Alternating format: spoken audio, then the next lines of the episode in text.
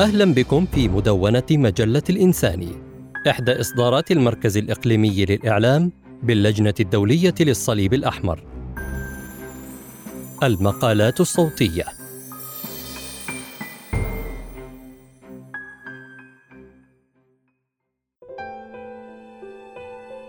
مقيمون في الذاكرة عن المفقودين في الشرق الأوسط.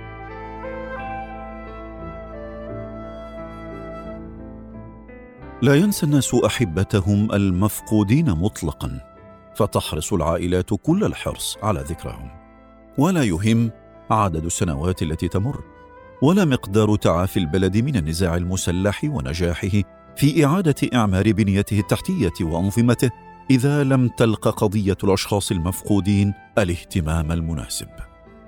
تشكل قضية الأشخاص المفقودين صدعا عميقا قد يمنع أي بلد من التعافي الكامل. وهنا تكمن ضرورة أن نولي ملف المفقودين وعائلتهم مزيدا من الاهتمام من أجل حماية أنفسنا وأسرنا ولمساعدة العائلات على معرفة مصير أحبتها ولمصلحة مجتمعاتنا على نطاق أوسع بتمكينها من التعافي والمضي قدما. ولدنا ونشأنا في منطقة عانت مرارا جراء النزاعات وغيرها من الأزمات الإنسانية على مدار عقود. وشهدنا عددا من هذه النزاعات والأزمات التي تتضمن حالات العنف الأخرى والأوضاع الاجتماعية والاقتصادية التي تؤدي إلى زيادة الهجرة غير النظامية التي تأثرت بها جميع دول المنطقة تقريبا حاليا أو في الماضي سواء بشكل مباشر أو غير مباشر. لذا يتعين علينا وضع مثل هذه المبادرات في صدارة أولويات المنطقة. كما نعلم كلنا أن الماضي بلا شك يؤثر على مستقبلنا وطريقة تعايشنا. كما أنه أيضا يوجهنا من خلال التعلم من دروسه المستفادة حول كيفية الحد من هذا الحزن والألم وتجنبه في المستقبل. أثار كل هذا العديد من الأسئلة المهمة الناشئة عن إدراكنا بأن احتمالية فقدان أي شخص يعيش في هذه المنطقة أو يعمل في مناطق متضررة من النزاع أو فقدان أحد أفراد عائلاتنا أو أصدقائنا أعلى مما نتوقع. وتبقى الأسئلة التي تطاردني. هل يحظى هذا الموضوع بالاهتمام الذي يستحقه؟ هل نفعل ما يكفي لمنعه؟ هل يحمينا القانون في هذا الشأن؟ كيف نريد أن يحمينا القانون؟ هل هناك أي شيء بخلاف القانون قد نحتاجه لضمان هذه الحماية؟ هل تمتلك المنطقة ما يلزم من المعرفة والخبرة والقدرة للتصدي لهذه المأساة؟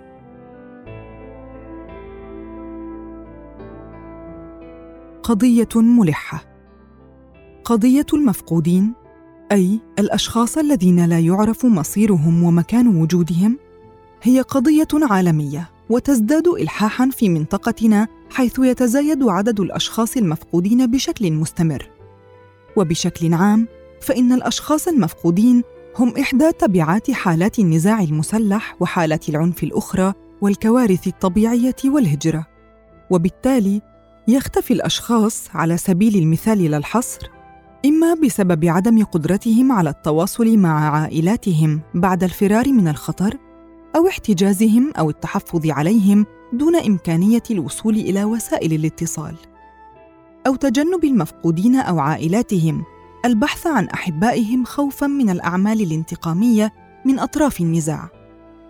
وفي حالة الوفاة وهو الاحتمال الأكبر لمصير المفقودين سواء أثناء الأزمات الإنسانية تلك أو في أعقابها تظل الرفاة إما مجهولة الهوية أو لا يمكن التعرف عليها أو لا يعثر عليها ابدا. ومن المرجح أن تترك تلك الجثث أو تدفن في قبور مجهولة أو بطريقة أو في موقع يحط من كرامتها. وفي كل الأحوال تعاني عائلات المفقودين من آلام الابتعاد عن أحبائهم وعدم القدرة على رؤيتهم أو على الأقل معرفة مصيرهم ايا كان.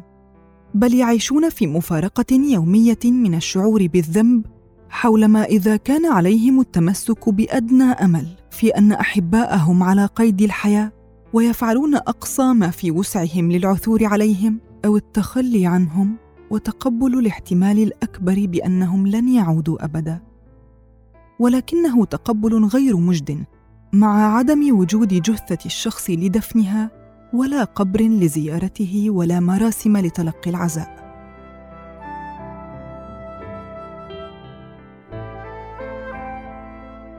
غيض من فيض. العراق. خلال زيارتي لسجن في بغداد طلب مني مدير السجن وقد تجاوز سن الخمسين ملء طلب للبحث عن شقيقه الذي فقد الاتصال به منذ حرب الخليج الأولى في العام 1991 نزاع سابق نتج عنه مئات الأشخاص المفقودين. وبمجرد وصولي إلى مكتبي تبينت أنه وعائلته قد قدموا بالفعل أكثر من طلب للبحث عن شقيقهم المفقود. وها أنا في ظل نزاع آخر في العراق الذي يخلفه العديد من النزاعات وحالات العنف الأخرى. أكم من عائلات أخرى تعيش هذا الألم وهذه الحيرة؟ ليبيا.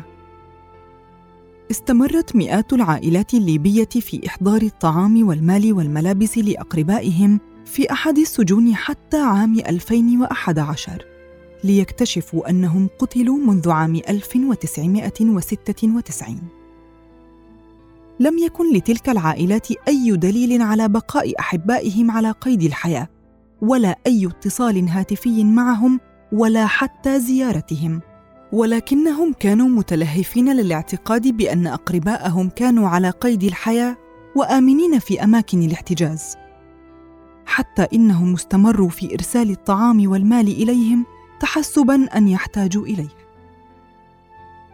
سوريا.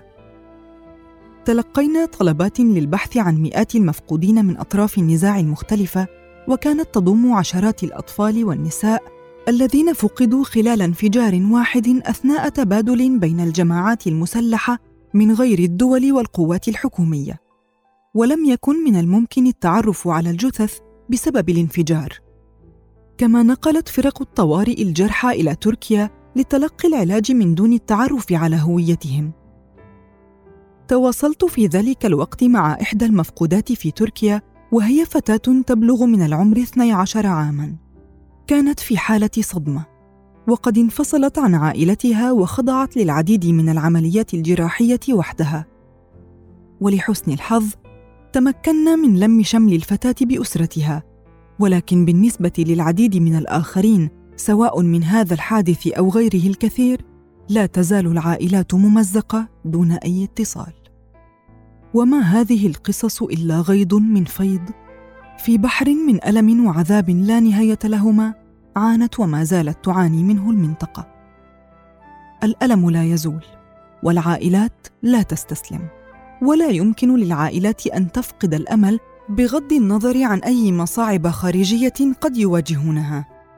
وهنا أطلب منكم التأمل للحظة في كل قصة من تلك القصص والشعور بها عميقا داخلكم وتخيل حياة كل شخص مفقود وكل فرد من عائلته وما يشعرون به من يأس. في منطقتنا تتجلى أزمة الأشخاص المفقودين وعائلاتهم في كل مكان حولنا. ولكن يبدو أن الكثير منا يغض البصر عن ذلك الأمر عن قصد أو عن غير قصد حتى أصبح تجاهلا يوميا. فإذا أدركنا المشكلة وتوقفنا لحظة لنفكر فيما حولنا فسنكتشف وجود المشكلة تلقائيا في كل مكان وهو ما يسمى تأثير بايدر ماينهوف. وفي منطقتنا لا يتطلب الأمر منا إلا أن ننظر إلى الأشخاص من حولنا نشاهد ونستمع ونقرأ الأخبار ونطلع على مناهجنا التعليمية وغيرها وننظر إلى النصب التذكارية للجنود المجهولين في العديد من الدول العربية ونتذكر اسرى الحرب أو المحتجزين أو الجرحى الذين كانوا أو لا يزالون في عداد المفقودين طوال الحروب العديدة التي شهدتها المنطقة. على سبيل المثال الصراع العربي الإسرائيلي وحرب الخليج الأولى وحركات التحرير والنزاعات المستمرة في اليمن وسوريا والعراق ودول غيرها قد نرى حينئذ كثيرا من اللاجئين أو طالبي اللجوء الذين فقدوا الاتصال بعائلاتهم وعائلات فقدت الاتصال بأحبائها في رحلتهم للعثور على حياة أفضل وأكثر امانا.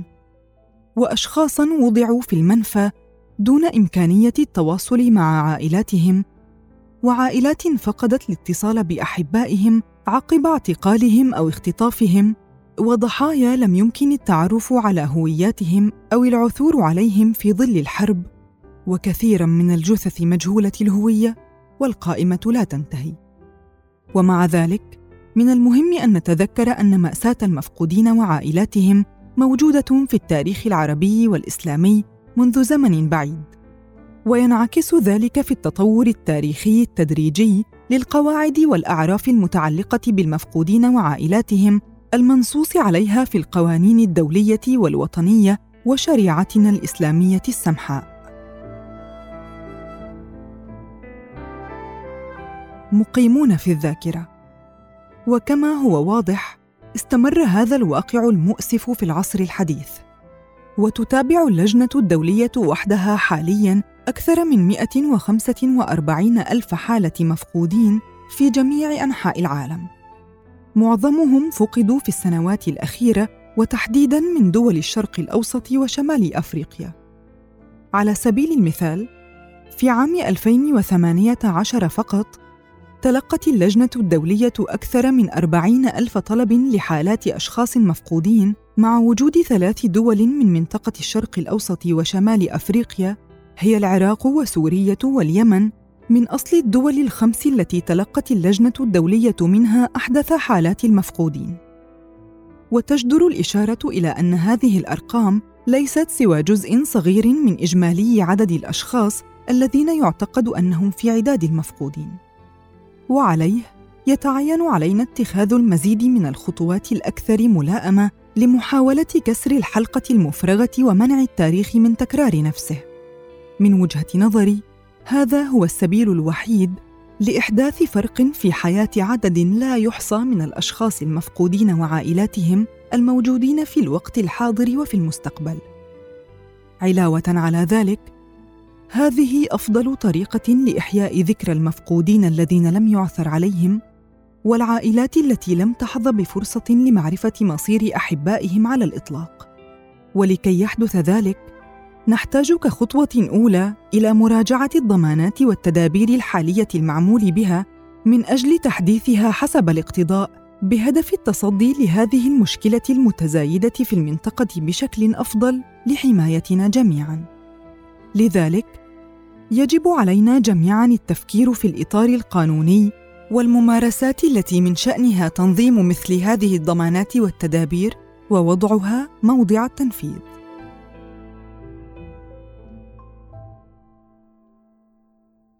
شكرا للمتابعة. للاستماع إلى مزيد من المقالات زوروا الموقع الإلكتروني لمجلة الانساني blogs.icrc.org الإنساني. استمعتم إلى هذا المقال بصوت ضحى الخولي محمد محمود.